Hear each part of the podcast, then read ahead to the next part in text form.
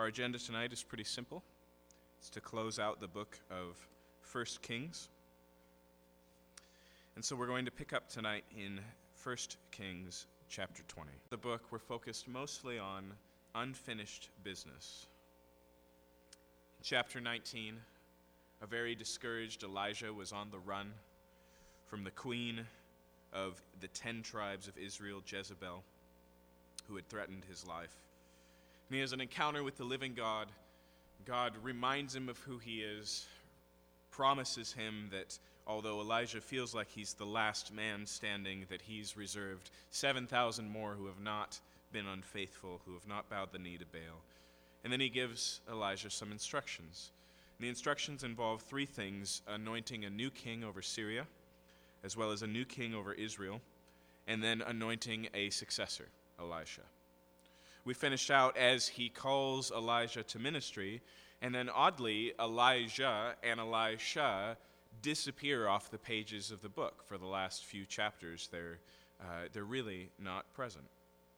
In fact, we're not told uh, uh, the stories of the anointing of Jehu um, or of uh, Hazael of Syria. That's what's happening out of the scenery, beyond the boundaries of the story. Instead, we close out uh, the life and service of King Ahab. Just a few pieces for context, since it's been quite a while. Israel, right now, since the days following Solomon, has, has been divided into two separate kingdoms. And we've been kind of leapfrogging back and forth, uh, following two different uh, dynasties. The Judean dynasty is directly descended from King David through Solomon son to son to son, and most of the reigns have been 40 years, 20 years, etc. The uh, uh, Israeli uh, rule of the 10 tribes of Israel, which is now headquartered in Samaria for its capital, um, has been a turnover of different families, usually through political assassination. But we've been in a time of relative stability under Omri, and his son Ahab. In fact, Ahab's son, uh, very briefly, just for two years, will take the throne after him. Um, and so, so this is the period of time that we are in, um, and we've been following King Ahab, who is he's labeled as being basically the worst thing to ever happen to Israel. And so here we pick up uh, with Ahab going to war in verse 1 of chapter 20. Ben Hadad, the king of Syria, gathered all his army together. Thirty two kings with, were with him, and horses and chariots. And he went up and closed in on Samaria. Remember, that's the capital of the northern tribes of Israel, and fought against it.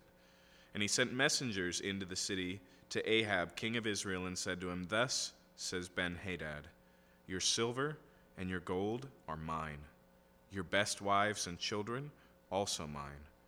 And the king of Israel answered, As you say, my lord, O king, I am yours, and all that I have. And so Ben Hadad um, gathers up this allegiance that is a lot stronger than just the kingdom of Syria, but has contacted the leaders of surrounding areas. And through their allegiance, they basically come knocking at the door of Samaria with the city surrounded and demand not just surrender but that they take a posture of service. It's not too different than what we saw in Jabesh Gilead a few uh, weeks ago when they were conquered uh, and put under service. And so basically, what he says is, My demands are I'm taking everything out of your treasury. I'm taking the best of your harem, uh, and I'm also going to take your children captive to raise as my own. Um, and Ahab, at this point, doesn't put up a fight. He doesn't know what else to do, so he just says, I agree to your terms.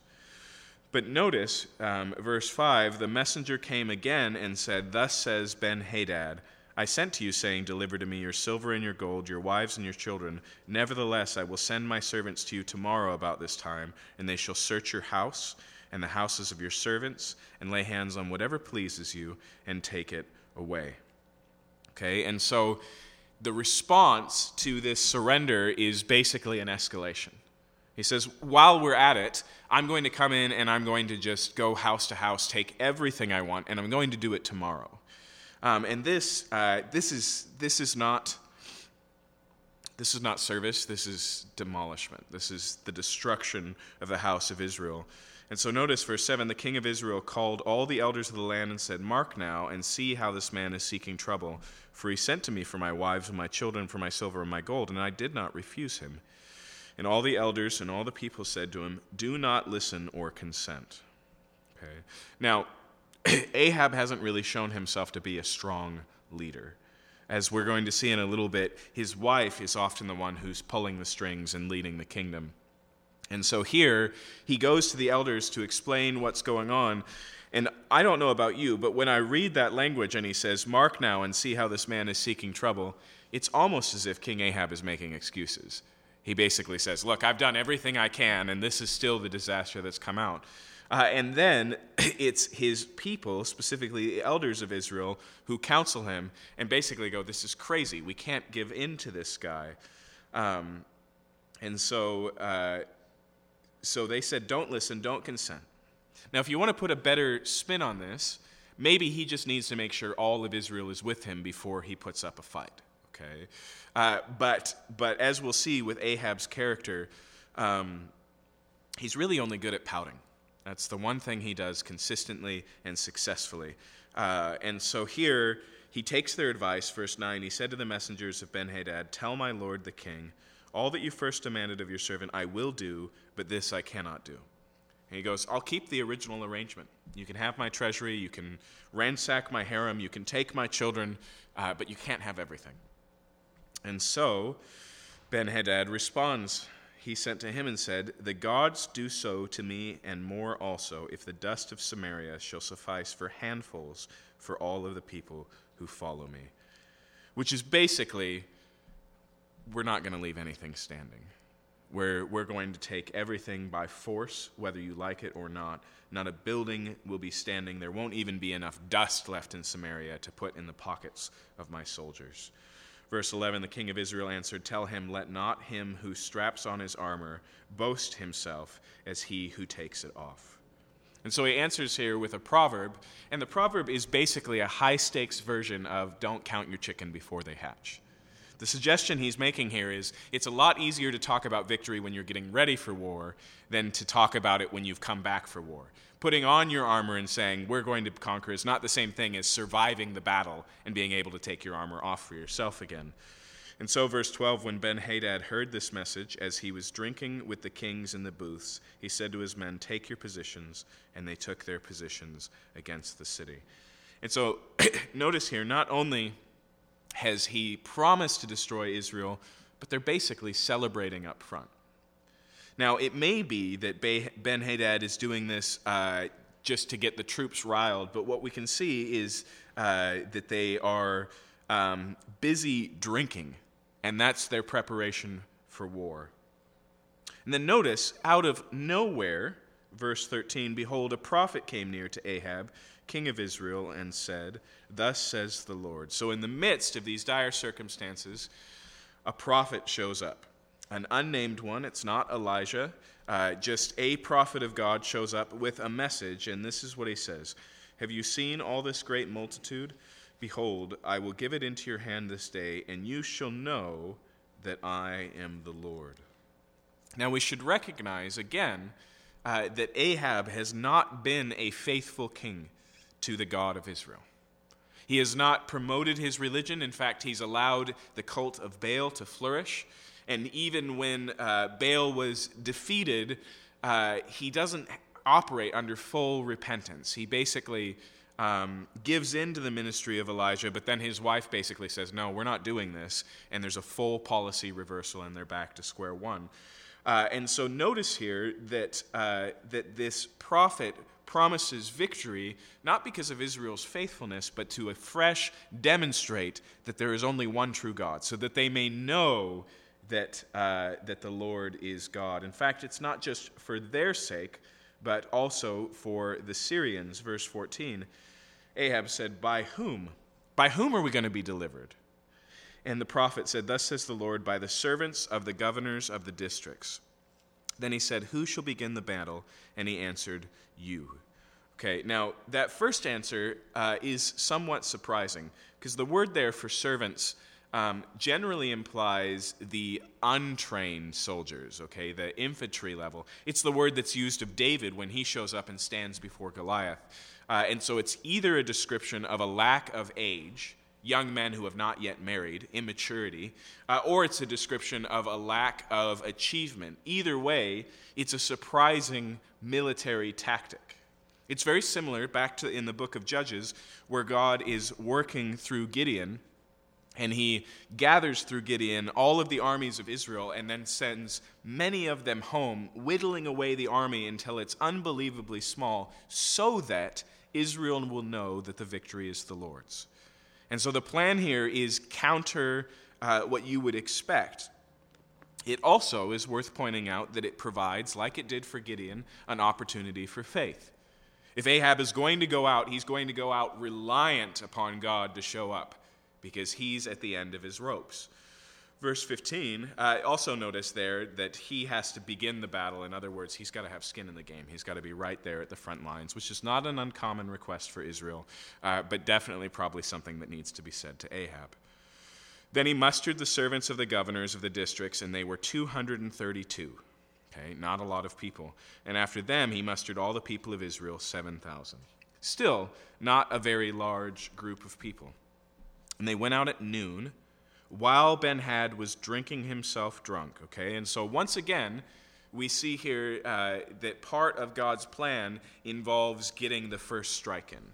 They don't wait for Samaria to attack. They're still prepping and drinking, and Israel shows up and attacks.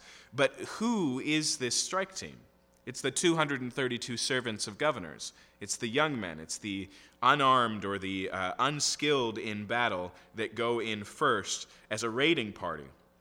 And so, verse 17 the servants of the governors of the districts went out first. And Ben Hadad sent out scouts, and they reported to him, Men are coming out from Samaria. And he said, If they've come out for peace, take them alive. Or if they have come out for war, take them alive. And so he basically says, Whatever's happening here, I want these men alive. Capture them, don't kill them. Now, it's a strange way for him to say this, isn't it? It sounds like the confused, drunken ramblings of somebody who's not making good decisions. I don't know if this is a verbal mistake or just not good thinking, uh, but, but either way, he underestimates these men. So, verse 19 when they went out of the city, the servants of the governors of the districts and the army that followed them, and each struck down his man. So the 232, they come up to the front force and they take out the front force immediately. And that surprises, shocks, and shatters the courage of the Syrians. And so the Syrians fled, and Israel pursued them. But Ben Hadad, king of Syria, escaped on a horse with horsemen. And so, despite the numerical differences here, um, and the surprise ferocity of these young men, all of the Syrian army and all of his uh, alliance ends up fleeing, and the king gets ahead of the fleeing, and he escapes on a horse with horsemen. Verse 21 The king of Israel went out and struck the horses and chariots, and struck the Syrians with a great blow. Then the prophet came near to the king of Israel and said, Come, strengthen yourself, and consider well what you have to do, for in the spring the king of Syria will come up against you. And so the prophet finishes this chapter after this great victory, basically saying, Be prepared for round two. There's going to be a rematch next spring, and so you need to be prepared for it. Now, we should hear in the words of the prophet there exactly what's being suggested here, which is not just that the threat isn't over, but also that the work is not yet done. What went wrong with this battle? Why is it that Syria is going to return in the spring? It's because Ben Hadad is alive. Okay. So, verse 23 the servants of the king of Syria said to him, Their gods are gods of the hills, and so they were stronger than we. And so, notice here, they recognize the significance of this military vis- uh, victory is theological in nature. They can't say, man, I had no idea the Israelis were so strong. We weren't outnumbered. There's no explanation except, man, their gods were on their side. And then what they explain here is that the real problem was that they had the home field advantage. They say, look, their gods are the gods of the hills, okay? Samaria's on a hill, Jerusalem's on a hill, Mount Zion, you know, they're familiar with these things. Uh, and on top of that, there's a military aspect to this too, which is that Syria's strength was in horses and chariots, which are not as great in the hill country as they are in the plains, okay? Um, but they understand this as being a theological problem. And so they can continue here and they say, But let us fight against them in the plain, and surely we, read, their gods, will be stronger than Israel's.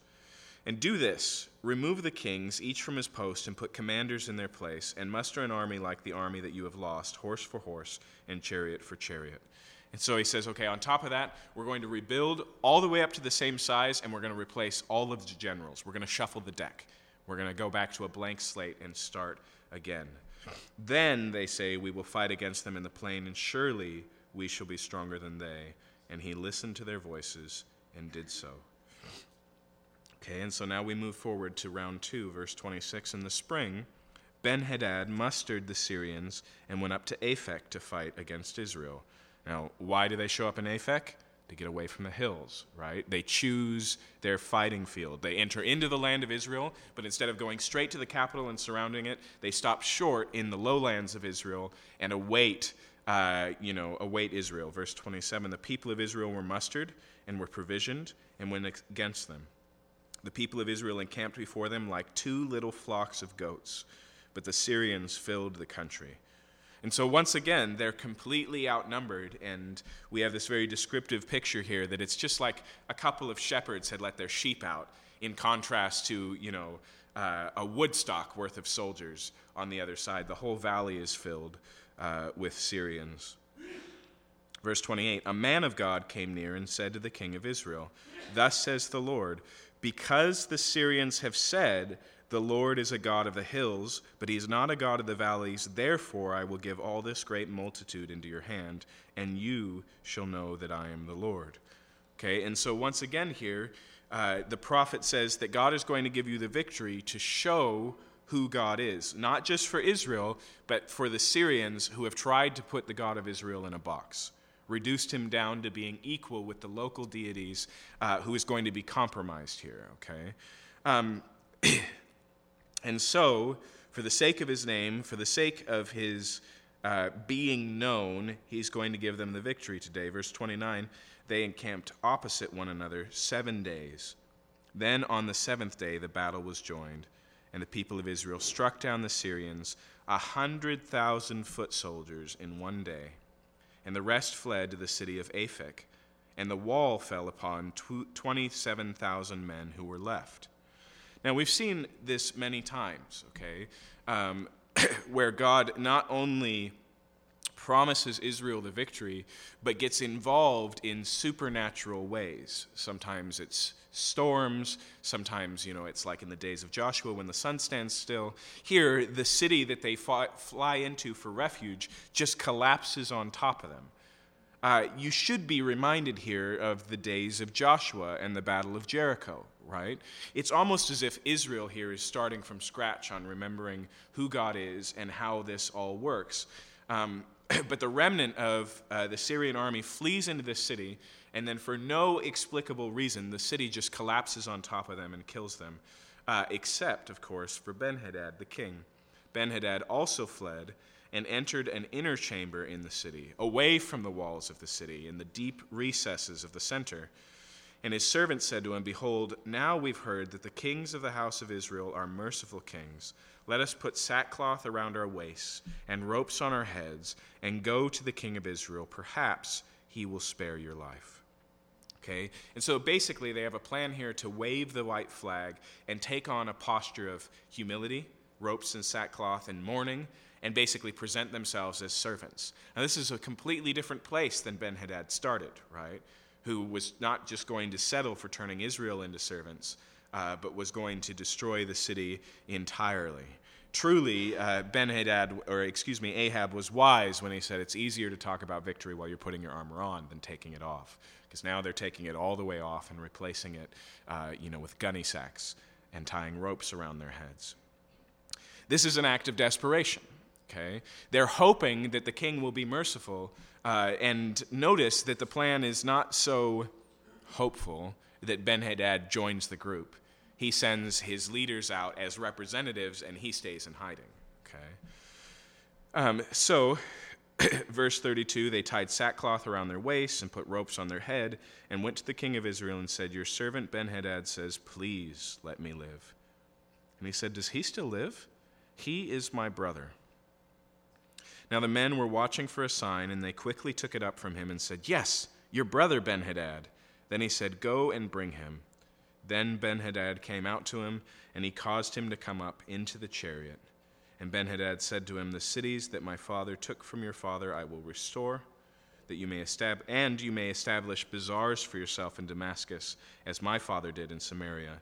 And Ahab said, I will let you go on these terms. So he made a covenant with him and let him go. And so basically, Ben Hadad comes out of hiding. Ahab invites him into his own chariot for a conversation, and he basically said, I'm going to restore the lands that my father had taken from Israel. I'll give back all the territory that we've taken, and you can set up uh, economically in my capital in Damascus in the same way that my father set up in yours. Now, it's worth pointing out that this is a pretty smooth deal comparative to the one that Ben Hadad had offered Ahab, right? Uh, uh, but what's more important here is that Ahab doesn't take any time to consult with the prophets or consider God's will.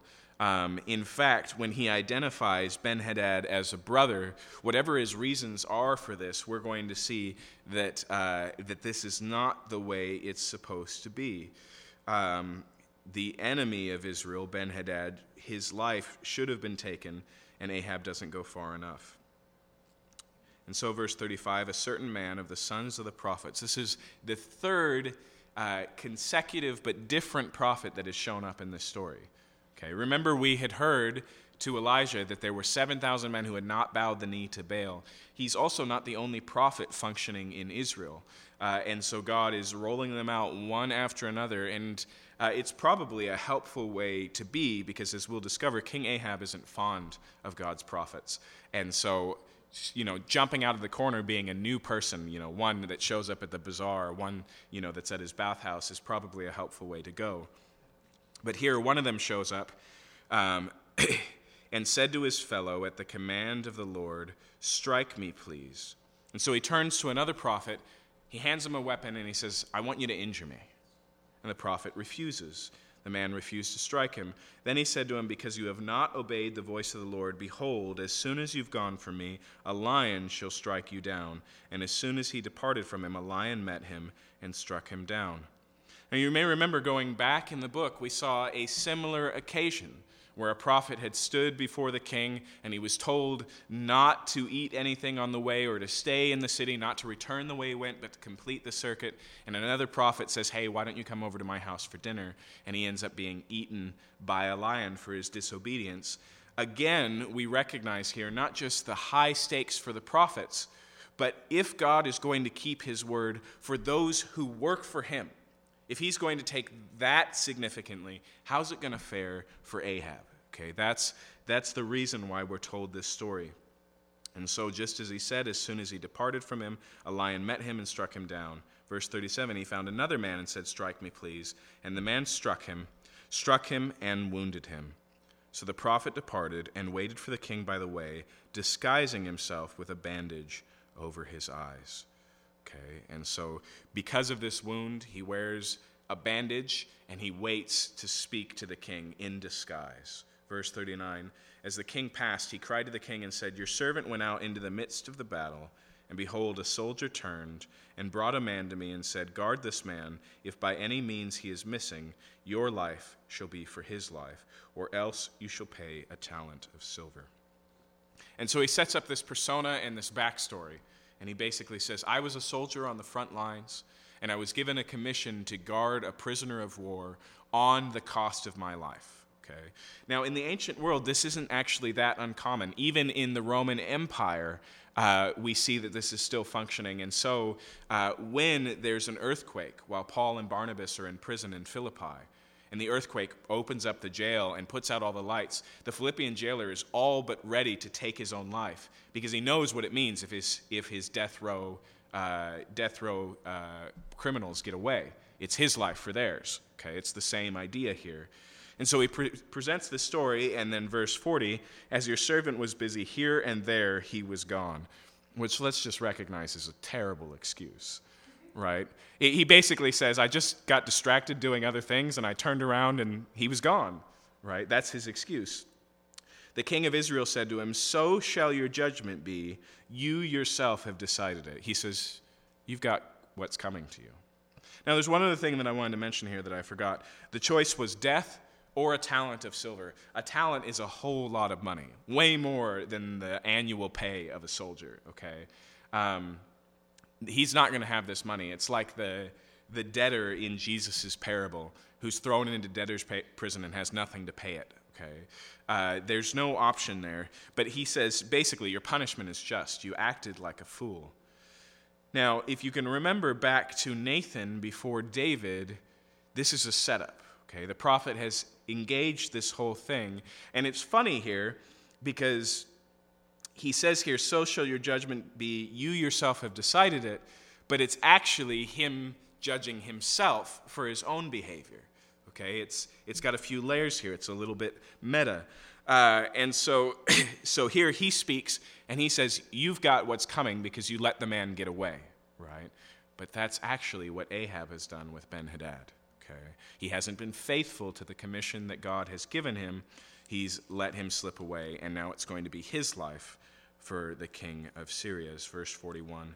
Then he hurried to take the bandage away from his eyes, and the king of Israel recognized him as one of the prophets. And so, not only does the wound validate his story as a frontline soldier, but somehow it also hid his face enough that he wasn't recognized for who he was. And so here we get the great reveal, and he goes, Oh, okay, this is more than I thought it was. Verse 42 He said to him, Thus says the Lord, because you have let go out of your hand the man whom I had devoted to destruction. That language there, devoted to destruction, that's the holy war language that we encountered all the way back in Deuteronomy. It has to do with the fact that uh, when Israel goes out to war, they're not fighting in their own military interest, but are actually operating as an instrument of God's judgment. Okay? And so, so basically, it's as if the judge hands down the sentence, and Israel, operating as bailiff, goes, I know the judge said this sentence, but I'm going to let you off. Okay, that's the problem with what's going on here. Okay. Therefore, he says, Your life shall be for his life, and your people for his people. Now, that first one is going to happen pretty soon, okay, in just a few years. But he also points out that Israel as a people, the 10 tribes that make up the northern nations, that they're also going to be handed over. And that's not going to happen for many generations. But again, we see Israel's fate is moving towards that direction. Verse 43 The king of Israel went to his house, vexed and sullen, and came to Samaria. He's bummed, vexed and sullen. He just, he just is sad. In fact, this word here for sullen, uh, it, it's literally he turned his face to the wall. It's like he gets in bed and he just doesn't get out. He just mopes. Okay. Now, chapter 21, verse 1. Now, Naboth the Jezreelite had a vineyard in Jezreel beside the place of Ahab, king of Samaria. Now, there's a change in story here, uh, a change in focus. So the death sentence is given, and then we are given another story here uh, about Ahab and a neighbor's vineyard. Interestingly, in the Septuagint, which is the Greek translation of the Old Testament, this story actually occurs before chapter 20. Uh, chapter 21, as its, as its entirety, occurs earlier. Okay? Um, now, there's no reason why, uh, why we should say that that's a better way to read the story, but it does point out something that I think is pretty clear here which is that what we're told about in chapter 21 doesn't necessarily chronologically follow what we just read. Okay? What we're doing in these closing chapters is laying out the indictments that lead to the final judgment of Ahab. And so here is another case. Okay, we move to a different episode here um, to see a similar problem. In fact, it's one where Ahab behaves like Ahab. Uh, so notice here, what happens is that uh, Naboth, who's a Jezreelite, has a vineyard in his city um, beside the palace of the king of Samaria. And so just beneath Samaria is this suburb, if you will, of Jezreel, and there's a vineyard there. Verse 2 After this, Ahab said to Naboth, Give me your vineyard that I may have it for a vegetable garden, because it's near my house. And I'll give you a better vineyard for it, or if it seems good to you, I will give you its value in money. And so he says, Hey, I'd really like to buy your vineyard. I've got plenty of them, so you can take your pick, any piece of land that you like, or whatever you think is fair, I will pay you. But notice how the man responds, verse 3. Naboth said to Ahab, The Lord forbid that I should give you the inheritance of my fathers. Remember here that in Israel, real estate didn't function like it does in, in modern America. Uh, real estate was directly tried, uh, tied to tribal inheritance. It was passed down from family to family. And even if you, because of a great debt, had to sell your land, it could be redeemed by a family member and it would be resp- restored to you no matter what every 50 years. Okay? And so generational poverty was greatly limited in Israel, but also it was tied to the fact that all of Israel didn't belong to the people of Israel, they were tenants and God had provided the land. And so Naboth here, he's not interested in God's inheritance. He's not interested in the way things are played out. He just wants this vineyard because it's convenient to his house. But the man is once again faithful. He says, The Lord forbid. He says, Why would I disinherit myself from the gift that God has given Israel? How good would money be that you give me in exchange for the gift that God has given not just me, but the descendants who follow me? verse 4 Ahab went into his house, vexed and sullen because of what Naboth the Jezreelite had said to him. For he said, I will not give you the inheritance of my fathers. And he lay down on his bed and turned away his face and would eat no food. Okay. Now we see why this story is here, right? We find out that this is generally how Ahab deals with bad news. Okay. Bad news of you're going to be judged for your actions, and now bad news uh, because the guy just says no. Okay. Um, and so he's vexed and sullen. He won't eat. He's not sleeping. He's just moping in his bed. Verse 5 But Jezebel, his wife, came to him and said to him, Why is your spirit so vexed that you eat no food? And he said to her, Because I spoke to Naboth, the Jezreelite, and said to him, Give me your vineyard for money, or else, if you please, I'll give you another vineyard for it. And he answered, I will not give you my vineyard. And Jezebel, his wife, said to him, do you now govern Israel? Arise and eat bread, and let your heart be cheerful. I'll give you the vineyard of Naboth, the Jezreelite. Now remember here, Jezebel is uh, from Phoenicia. She's not an Israelite, she's a foreign wife. Uh, and so basically, what's about to play out is standard Phoenician politics. She says, This isn't a problem. This is just, you know, a small speed bump that I can take care of for you. And this is her plan. Verse 8 so she wrote letters in Ahab's name and sealed them with his seal. And she sent letters to the elders and the leaders who lived with Naboth in his city. Now remember, these elders and leaders are not just, uh, you know, um, executive branch governors. This is the judicial system. These are the local judges who hear all the cases. Basically, she's giving a top down conspiracy instruction for how they are to handle a particular case. That's what's going on here. Um, in other words, she sees herself and her husband as above the authority, and because they make the laws, they make the laws, right? And so here is her plan. Verse 9 She wrote in the letters, Proclaim a fast and set Naboth at the head of the people. Now, we see many occasions in the Bible where, uh, where a leader of a nation proclaims a fast. It's something they can do. Um, and so she sets it up at the local level and she says, All right, let's design it so your city is having a fast. Recognize here that this is part of what makes the crime so heinous because the, it happens under the veil of religious uh, piety, right? Um, and so she sets up this fast, and then she says, Put him in a really prestigious place where everybody can see, and then put at his left and his right, verse 10, set two worthless men opposite him and let them bring charges against him, saying, You've cursed God and the king. Then take him out and stone him to death. And so they set up false witnesses here. who are going to be with him during the fast as he sat before the people, and then jump out of their chairs and go, You won't believe what Naboth just said. He both cursed the God of Israel, which is blasphemy, and he cursed the king, which is treason. Okay? Uh, the consequence of uh, which is the, uh, capital punishment, which with his death. And so, um, verse uh, verse 10 take him out and stone him to death. Verse 11 the men of his city, the elders and leaders who lived in the city, did as Jezebel had sent word to them, as was written in the letters that she had sent to them. They proclaimed a fast and set Naboth at the head of the people. And the two worthless men came in and sat opposite him. And the worthless men brought a charge against Naboth in the presence of the people, saying, Naboth cursed God and the king. So they took him outside the city and stoned him to death with stones. Then they sent to Jezebel, saying, Naboth has been stoned, he is dead. Okay. And so, if he won't give up the vineyard, then she'll get rid of him. She'll get rid of the problem and take it by force. Verse 15 As soon as Jezebel heard that Naboth had been stoned and was dead, Jezebel said to Ahab, Arise, take possession of the vineyard of Naboth the Jezreelite, which he refused to give you for money, for Naboth is not alive, but dead.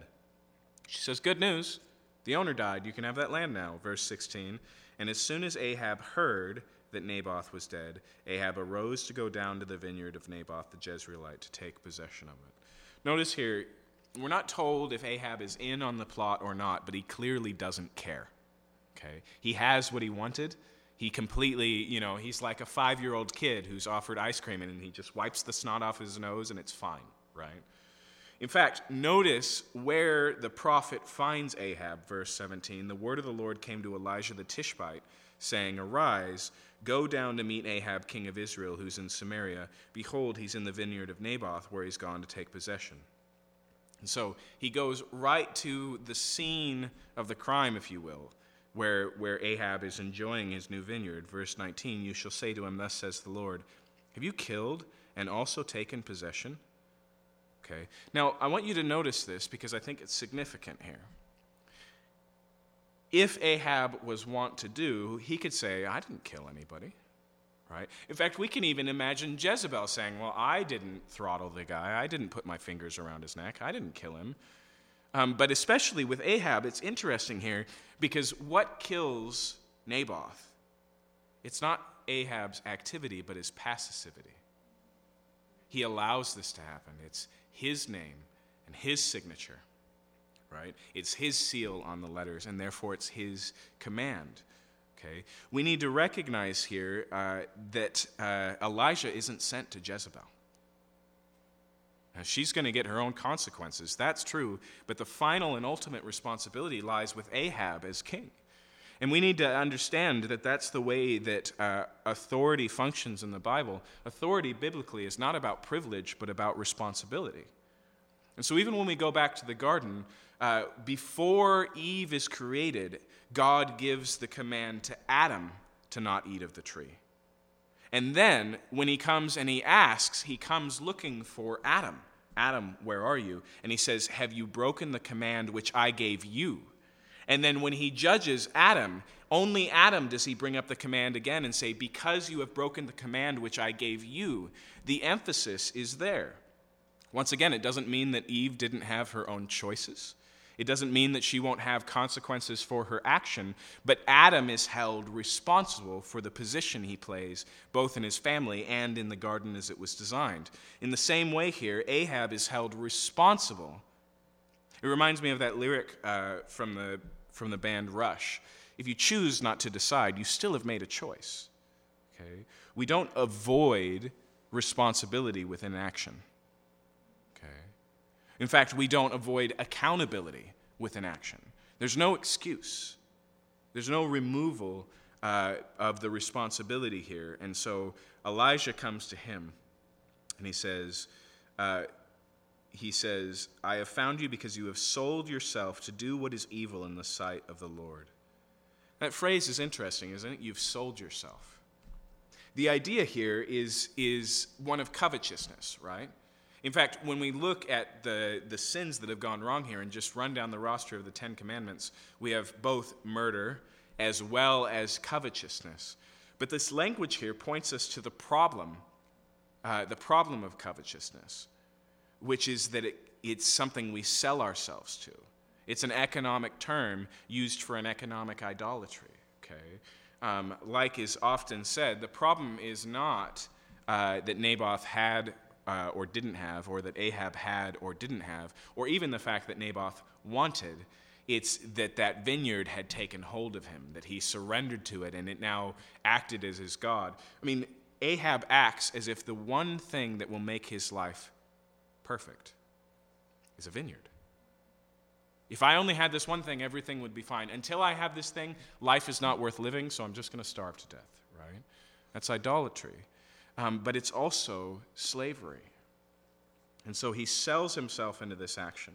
And that's how idolatry always functions in our lives. We never commit sins against other people until we commit the ultimate sin and the first sin of forsaking the worship of God, elevating something else that He's created to being ultimate.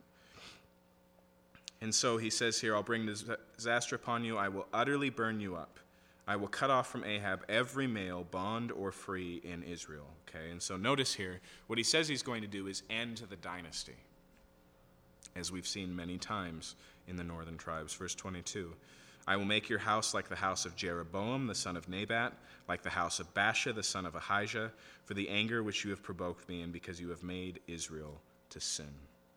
Okay. And so notice this is bigger than just the vineyard, it's his entire um, you know, life being hung in the balances here, and that includes him leading Israel to sin at, again, Jezebel's request. Um, and notice here that this is the pattern. This is what happened with Jeroboam, Israel's first king. It's what happened uh, with Baasha and Ahijah, the second dynasty that came through, and now, now the Omri dynasty is f- failing in the same way. Verse 23 And of Jezebel, the Lord also said, The dogs shall eat Jezebel within the walls of Jezreel.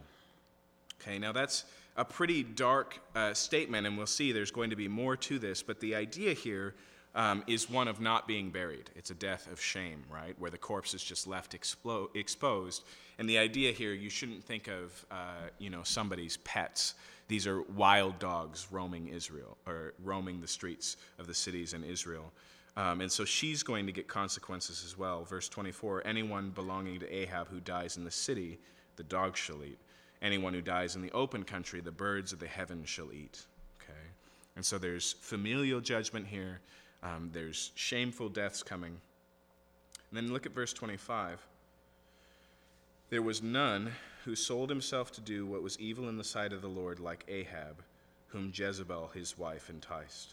He acted very abominably in going after idols, as the Amorites had done, whom the Lord had cast out before the people of Israel.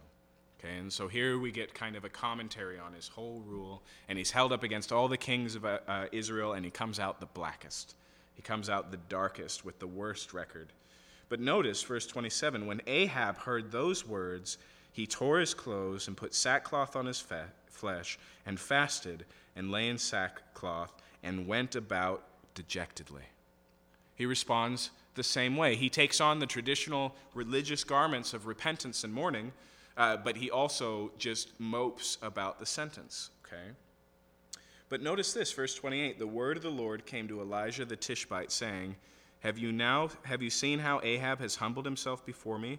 Because he has humbled himself before me, I will not bring disaster in his days, but in his son's day I will bring disaster upon his house. Now, like I said, it makes sense to think of this story as predating what we just read because it makes the context of the judgment statement we read at the end through, uh, through the man of God make a lot more sense okay, because Ahab has already been to this place, and because he humbled himself before the Lord, he doesn't plan reversal, he doesn't deal with Jezebel, he doesn't do the right thing, but he does mourn before the Lord. God dials it back. God is interested uh, in Ahab, even Ahab's repentance.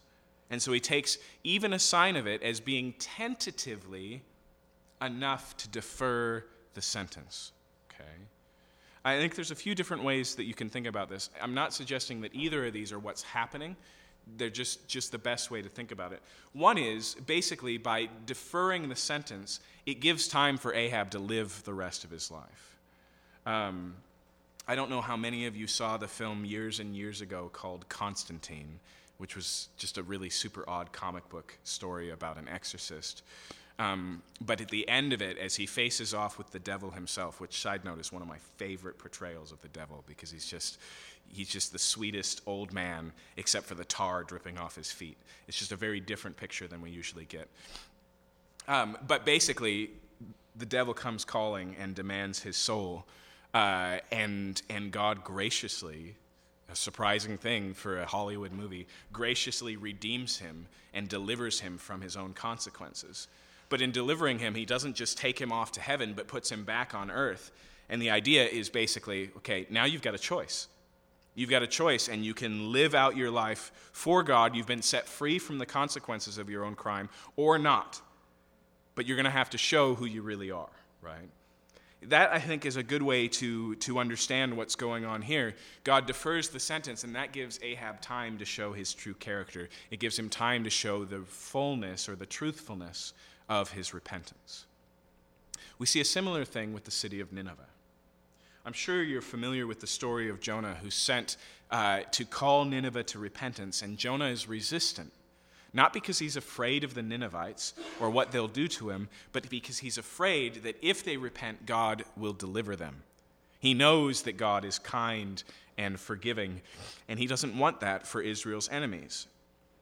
Um, and so what happens is Jonah finally shows up after his arm is quite uh, extensively twisted. Um, and, and his message, by the way, of repentance is not one with any out. It's not one with any option. This is his sermon to the Ninevites 40 days, and then comes judgment. Right? He doesn't leave any opening. He doesn't say repent. He doesn't even want to imply that's a possibility. But unlike Jonah, everyone else in the book of, the Jonah, of Jonah is pliant to the will of God. And so the king goes, maybe God if we repent nationally, maybe he'll not bring this judgment on us. And he calls for a fast that's so extensive, it's the most extensive one in the Bible, they don't even feed their animals, right? The whole community as one. And so God spares them. But unfortunately, that's not the end of the story for Nineveh. What happens is a few generations later, God raises up another prophet. This prophet's Nahum. And he testifies of a judgment coming on Nineveh, and that one comes to pass, and that's the end of Nineveh. Okay? God gives them a chance. He is willing to bring repentance, or to respond to repentance and give forgiveness. Uh, but it's not a free pass. It's not a get out of jail free card. It's an opportunity. Repentance is something that uh, the book of Romans, or one of Paul's other letters, says we need to bear fruits of. John the Baptist says this as well bear fruits worthy of repentance. Um, and so so here, there's an opportunity for Ahab to show his true colors and the depth of his repentance. Um, but unfortunately, uh, Ahab is who he is in the deepest, darkest part, and he doesn't surrender himself fully to the Lord here, uh, but just does enough to defer his sentence. Chapter 22. For three years, Syria and Israel continued without war. Okay? And so he's made this peace treaty with Syria, and that works for three years. But, verse 2 in the third year, Jehoshaphat, the king of Judah, came down to the king of Israel. Okay? And so now we see the king who's reigning over the two tribes in the southern kingdom of Judah, and he comes to spend time with Ahab. Now, here's something you need to know to make sense of what's about to happen. Um, Chronicles tells us that Jehoshaphat and Ahab have made a political pact through the marrying of their children. Okay? They're not just on good terms with one another, they're not just family, they've actually made a marital alliance, uh, just like we've seen them do with other nations. Okay? And so, verse 3 the king of Israel said to his servants, Do you know that Ramoth Gilead belongs to us? And we keep quiet and do not take it out of the hands of the king of Syria. Now, it may be here that Ramoth Gilead is actually one of the lands that was taken, that was promised to be returned, and it still hasn't been. Okay? And so, what's going on here, Ahab's going, You know, I thought I had this all worked out, but he still hasn't kept his promises. He's like, While you're here, I could really use your support. And so he said to Jehoshaphat, verse 4, Will you go with me to battle at Ramoth Gilead? And Jehoshaphat said to the king of Israel, As uh, I am as you are, my people as your people, my horses as your horses. So he just affirms the alliance. He says, We stand with you. And Jehoshaphat said to the king of Israel, Inquire first for the word of the Lord. Remember, Jehoshaphat here is a good king. He's ruling as a descendant of David uh, over the people. In fact, we'll learn about in Chronicles, he brings about significant reform and revival in Israel. Okay? We haven't gotten that story yet. We will. Uh, but his first concern goes, okay, I'm with you, but let's make sure God's with us, right? That hasn't occurred to Ahab. It's not really on his radar. Uh, but Jehoshaphat says, I'm only in if God is. Okay? Uh, and so Verse 6 The king of Israel gathered the prophets together, about 400 men, and said to them, Shall I go to battle against Ramoth Gilead, or shall I refrain? Okay, I want you to notice a few things here. First off, these people he gathers are just labeled the prophets. Okay? They're not the men of God. We've seen that title. They're not the prophets of the Lord. They're just a group of prophets, and there's a suspicious aspect in their number. There's 400 of them. Okay? Now, if you pay attention to the numbers in the book of First Kings, we learn about all of these prophets of Baal and of Ashtoreth that are ruling or are operating under Jezebel's sanction. And when they show up at the mountain and challenge Elijah, 400 of them are missing. Okay? So it may even be that these 400 have been conveniently recast as prophets of Israel. Now, the second thing you need to understand here is that these men are on the royal payroll. They eat at the king's table. As we've seen over and over again, the prophets that God sends don't take any benefit for their message because they're not for hire, right? But these ones literally work for the king and they have a vested interest in his happiness, okay? And so he goes, Oh, yeah, I've got tons of prophets. Let's talk to them. Jehoshaphat, though, shows a little bit of suspicion. And so he gathers these 400 and he asks, Shall I go to battle against Ramoth Gilead or shall I refrain? And they said, Go up, for the Lord will give it into the hand of the king. But Jehoshaphat said, Is there not here another prophet of the Lord of whom we may inquire? That word there, another, isn't actually in the Hebrew. What he actually says is, There not a prophet of the Lord still that we can inquire of? He basically says, Do you not have any real prophets? Is there no one we can ask for a second opinion? Right? In verse 8, the king of Israel said to Jehoshaphat, There is yet one man by whom we may inquire of the Lord, Micaiah the son of Imlah, but I hate him, for he never prophesies good concerning me, but evil. And Jehoshaphat said, Let not the king say so. And so he says, Well, there's this one guy, and we're introduced to Micaiah for the first time. And he says, But I don't like talking to Micaiah because he never has good news for me. Now, the reason is pretty evident to us as readers, right? It's because Ahab is worthy, deserving of judgment. And so when God speaks directly to Ahab through Micaiah, it's bad news. Okay? And so he's just created distance. He doesn't want to hear. In fact, maybe this explains why we have this rotation of prophets earlier, because basically Ahab stays away, away from anyone who has bad news for him. And so he says there's one. And notice Jehoshaphat is greatly concerned about this commentary. He says that's a bad thing to say. You, you can't, this, he, he knows that there's no theological soundness here. Uh, and so he just lightly rebukes him. He says, Don't say that. Verse 9 The king of Israel summoned an officer and said, Bring quickly Micaiah the son of Imlah. Now, the king of Judah, uh, excuse me, the king of Israel and Jehoshaphat, the king of Judah, were sitting on their thrones, arrayed in their robes at the threshing floor at the entrance of the gate of Samaria, and all the prophets were prophesying before them. Okay, so notice the setting here. They're in their royal garb. They're sitting together. They each have a throne. They're out in public because probably the, uh, the throne room in Samaria can't hold 400 prophets. And so they're out here, and there's all these people who are just loudly prophesying good things in front of them. While they're sitting there, verse 11 Zedekiah, the son of Chenaniah, made himself horns of iron and says, Thus says the Lord, with these you shall push the Syrians until they're destroyed. He has an object lesson right? He's got a prop. And so he takes these horns and he says, just like a bull would gore, uh, so also you're going to gore Syria. It's good news again, okay? Verse 12 All the prophets prophesied so and said, Go up to Ramoth Gilead and triumph, for the Lord will give it into the hand of the king. And the messenger who went to summon Micaiah said to him, Behold, the words of the prophet with one accord are favorable to the king. Let your word be like the word of one of them, and speak favorably. So either this messenger is concerned for Micaiah and says, I'd really encourage you to think before you speak. Or the king has sent this prompt. He's like, I want you to come and prophesy for me, and here's what I want you to say.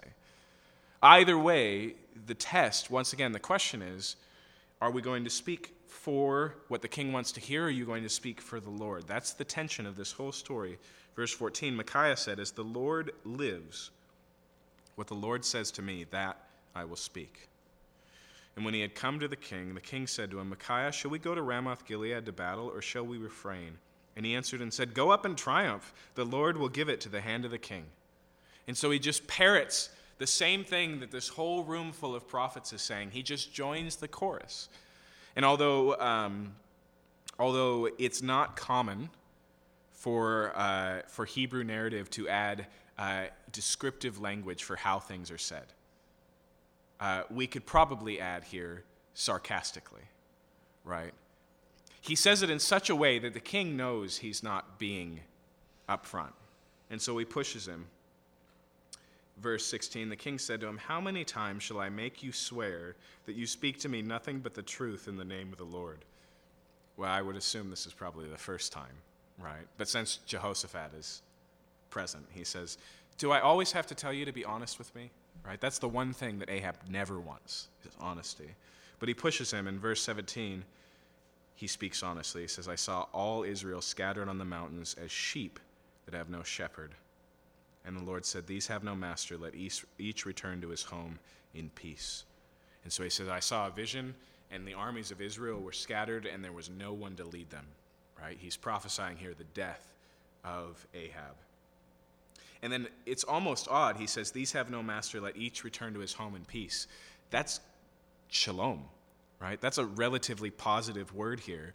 He sees the end of the rule of Ahab as a win for the people of Israel, okay?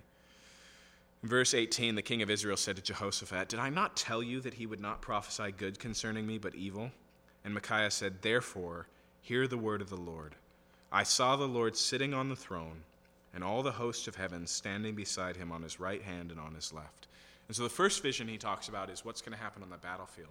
But now, the second vision, he sees the heavens itself opened and all of God's court gathered around him. Verse 20 The Lord said, Who will entice Ahab that he may go up and fall at Ramoth Gilead? And one said one thing, and another said another.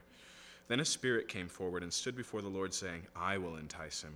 And the Lord said to him, By what means? And he said, I will go out, and I'll be a lying spirit in the mouth of all of his prophets. And he said, You're to entice him, and you shall succeed. Go out and do so. Now, therefore, behold, the Lord has put a lying spirit in the mouth of all these your prophets, for the Lord has declared disaster for you. And so he pulls back the curtain here and he says, What's really happening here is not just that your prophets want to stay on your payroll, but God is actually deceiving them to deceive you. Now, that can make us uncomfortable. We can go, Wait, what is this?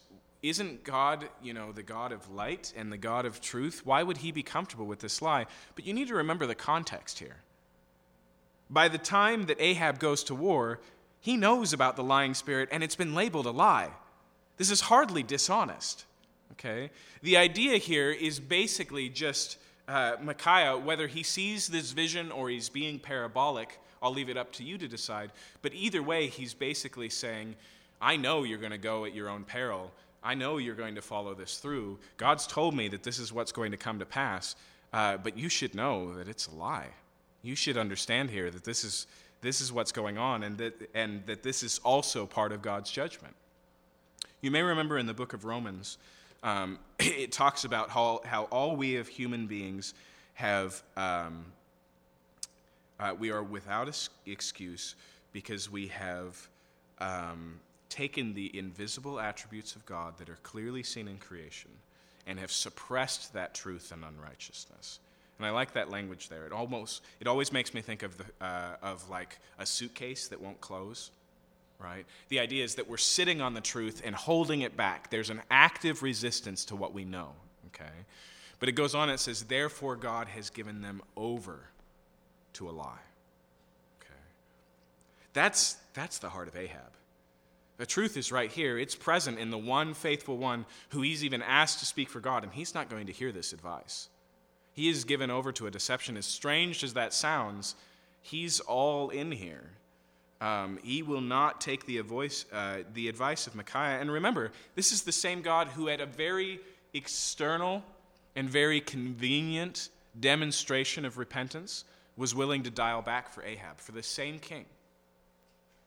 The option here is the same option that God always lays out. He says in uh, either Isaiah or Ezekiel, if I call for judgment on a person and they repent, will I bring that judgment to pass? He says, Of course not.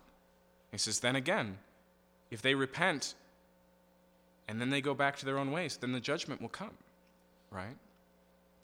And so here, this is an opportunity to demonstrate the depths of Ahab's depravity. All the cards are on the table. Okay? If, if God is playing destiny poker here, he's playing with his whole hand revealed.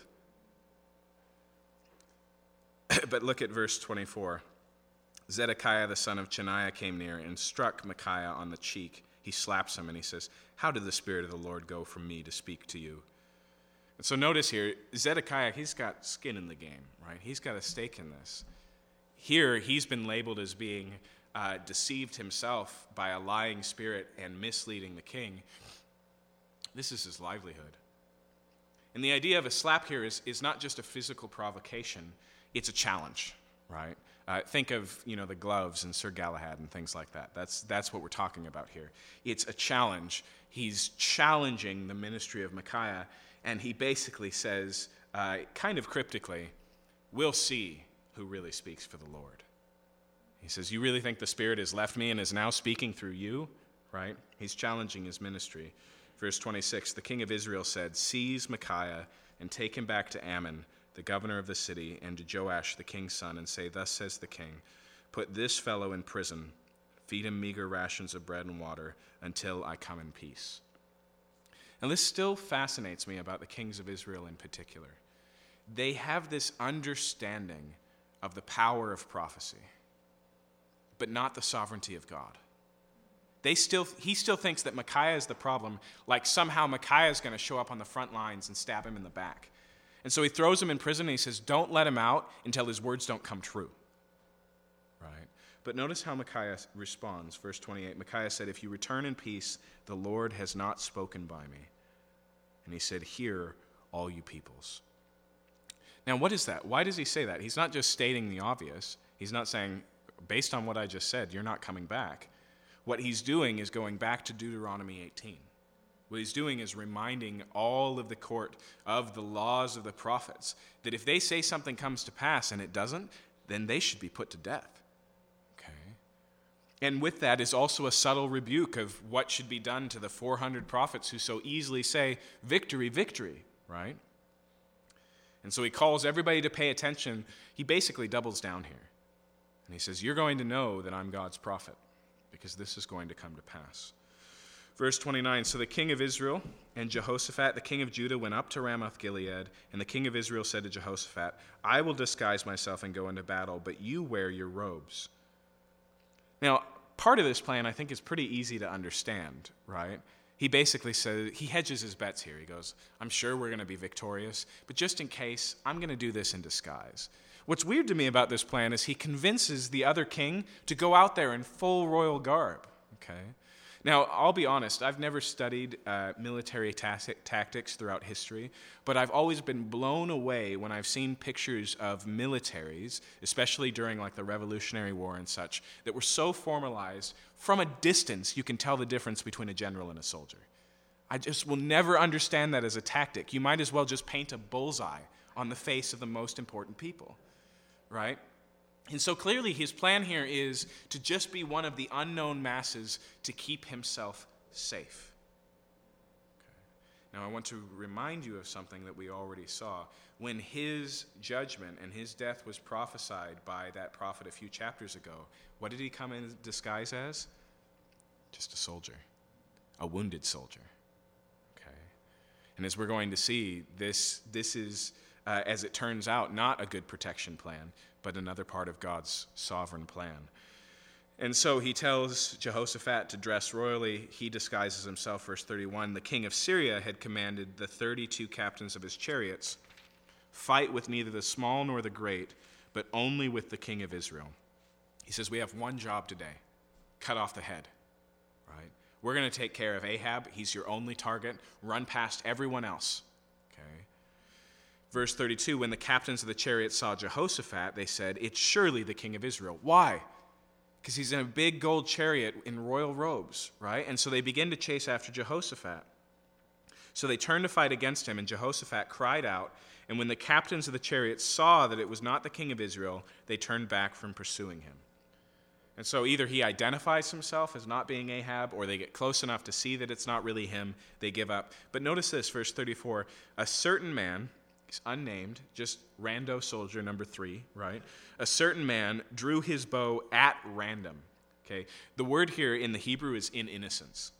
He's not even trying to hit anybody, is the idea here. He just draws his bow and shoots it. He's probably the least enthusiastic soldier in all of Syria's army. He's just trying to look like he's in the fight and keep his distance, right? And so he drew his bow at random and struck the king of Israel, notice, between the scale armor and the breastplate. Okay? basically, he's in the ancient equivalent of body armor, right? Of a bulletproof vest. Uh, and he gets hit right in the seam, right in the one place where he has no protection.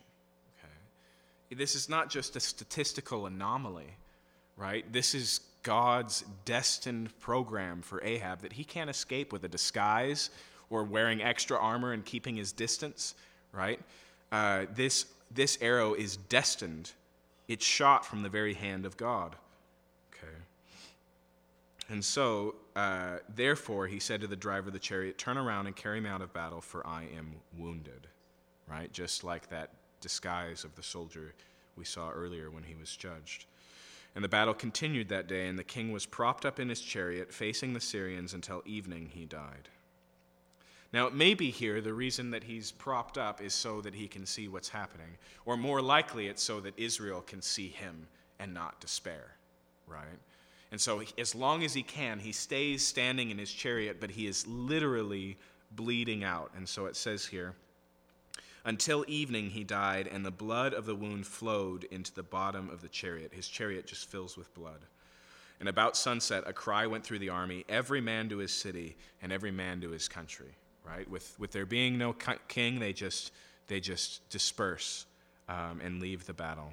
So, verse 37 the king died and was brought to Samaria, and they buried the king in Samaria. And they washed the chariot by the pool of Samaria, and the do- dogs licked up his blood, and the prostitutes washed themselves in it, according to the word of the Lord that he had spoken. And so, probably here, probably here, the idea is uh, you know, the, the chariot is pulled over to the chariot wash, but it's also where these prostitutes are taking a bath, and so they're bathing in the blood of the king. But remember here that these are not just um, red light district employees, these are part of the religious institutions of Baal worship. Right? There, there is a poetic justice to this reality. Um, but also, just as was said here, dogs come and they're licking at the blood in the chariot um, just as the prophet had said. Um, verse 39 Now the rest of the acts of Ahab and all that he did, the ivory house that he built and all the cities that he built, are they not written in the book of the Chronicles of Kings of Israel? So Ahab slept with his fathers, and Ahaz, uh, Ahaziah, his son, reigned in his place. Now remember, we're seeing all of these threads of judgment come together, and so Ahab loses his life, but his lineage is going to continue one more generation into his son Ahaziah, right? Just like God talked about that delay. And we get here in verse 41 um, some background information on Jehoshaphat. For for the most part, the author of Kings has been following the kings of Israel, but he's been using the kings of Judah to keep pace. Okay? And so we finished another reign in Israel, and so now we go back and we start again in uh, Judea with, uh, with um, Jehoshaphat. And so Jehoshaphat, the son of Asa, began to reign over Judah in his fourth year of Ahab, king of Israel. Jehoshaphat was 35 years old when he began to reign, and he reigned 25 years in Jerusalem. His mother's name was Azubah, the daughter of Shilhi. And he walked in all the ways of Asa his father. He did not turn aside from it, doing what was right in the sight of the Lord. Okay, and so in contrast to Ahab here, Jehoshaphat is a good king, one of the four that happen in Judea uh, over, or in Judah over the course of um, their history. Yet, the high places were not taken away, and the people still sacrificed and made offerings on the high places. And so his reforms weren't complete, but overall he was faithful to the Lord and did the right thing. And then notice here what we already know, verse 44 Jehoshaphat also made peace with the king of Israel. Now, the rest of the acts of Jehoshaphat and his might are showed in how he warred, and are they not written in the book of the Chronicles of the kings of Judah? So now we've had reference to two books with Chronicles in the title. One of them, which is the Chronicles of the Kings of Judah, is what we call 1st and 2nd Chronicles.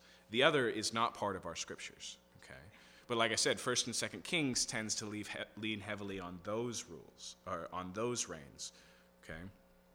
Um, verse 46 From the land he has exterminated the remnant of the male cult prostitutes who remained in the days of his father Asa so he takes things forward. Now, notice this description that comes next, because this is also a benchmark in the history of Judah. There was no king in Edom, a deputy was king. Okay? So, just like the days of Solomon, Edom is not a threat in the days of Judah, or excuse me, in the days of Jehoshaphat. And then notice, secondly, Jehoshaphat made ships of Tarshish to go to Ophir for gold. That's also like Solomon. He's sending out merchants to go to the faraway land of Ophir to gather up gold. That's what made Solomon, right? But they did not go, for the ships were wrecked at Ezion Geber, which is basically the starting harbor. Okay, they have a bad storm, and the ships they never get to go out. Um, and so he's a good king, but the glory days of Israel are past. And here we have this side by side comparison between him and Solomon to make sure, or to make clear here um, that. And then verse 49 Ahaziah, the son of Ahab, said to Jehoshaphat, Let my servants go with your servants in the ship. But Jehoshaphat was not willing. It was foreigners who were traveling on the ships of Solomon because that's how big peace reigned. But even, even Ahab's people, Jehoshaphat wouldn't travel with, right? It's a limitation, it's not as big. Verse 50 Jehoshaphat slept with his fathers and was buried with his fathers in the city of David his father, and Jehoram his son reigned in his place. Okay? So we've transitioned and we won't return to the kings of Judah until we get to the rule of Jehoram, but here we have to deal with Ahab's son as Haziah. Ahaziah, verse 51, the son of Ahab, began to reign over Israel and Samaria in the 17th year of Jehoshaphat, king of Judah, and he reigned two years over Israel. Okay? Even in this intro description, we can see that something's going to go wrong, that the words of the prophets are going to be fulfilled, which is one of the primary messages of Kings, that the kings of Israel and kings of Judah pale in comparison to the King of Kings, who calls the shots. Verse 52 He did what was evil in the sight of the Lord, and walked in the way of his father, in the way of his mother, and in the way of Jeroboam the son of Nebat, who made Israel to sin again, I want you to recognize here that this is despite watching the life that his father lived. And despite, I assume before his death, I don't remember offhand, probably witnessing the death of his mother as well. Despite hearing the words of the prophets and knowing the history of Israel, he chooses the same path. He sells himself into covetousness. He follows the idolatrous gods. Verse 53 He served Baal and worshipped him and provoked the Lord, the God of Israel, to anger in every way that his father had done. Again, God doesn't bring judgment on uh, Ahaziah for the sins of Ahab. Ahaziah enters into the sins of his father. Okay? And so the book ends here with another closed cycle uh, and Second Kings will open up with the ministry of Elijah as it's moving towards transition to Elisha in and during the, the short reign of Ahab's son Ahaziah. And so that's where we'll pick up next week. Let's pray and close.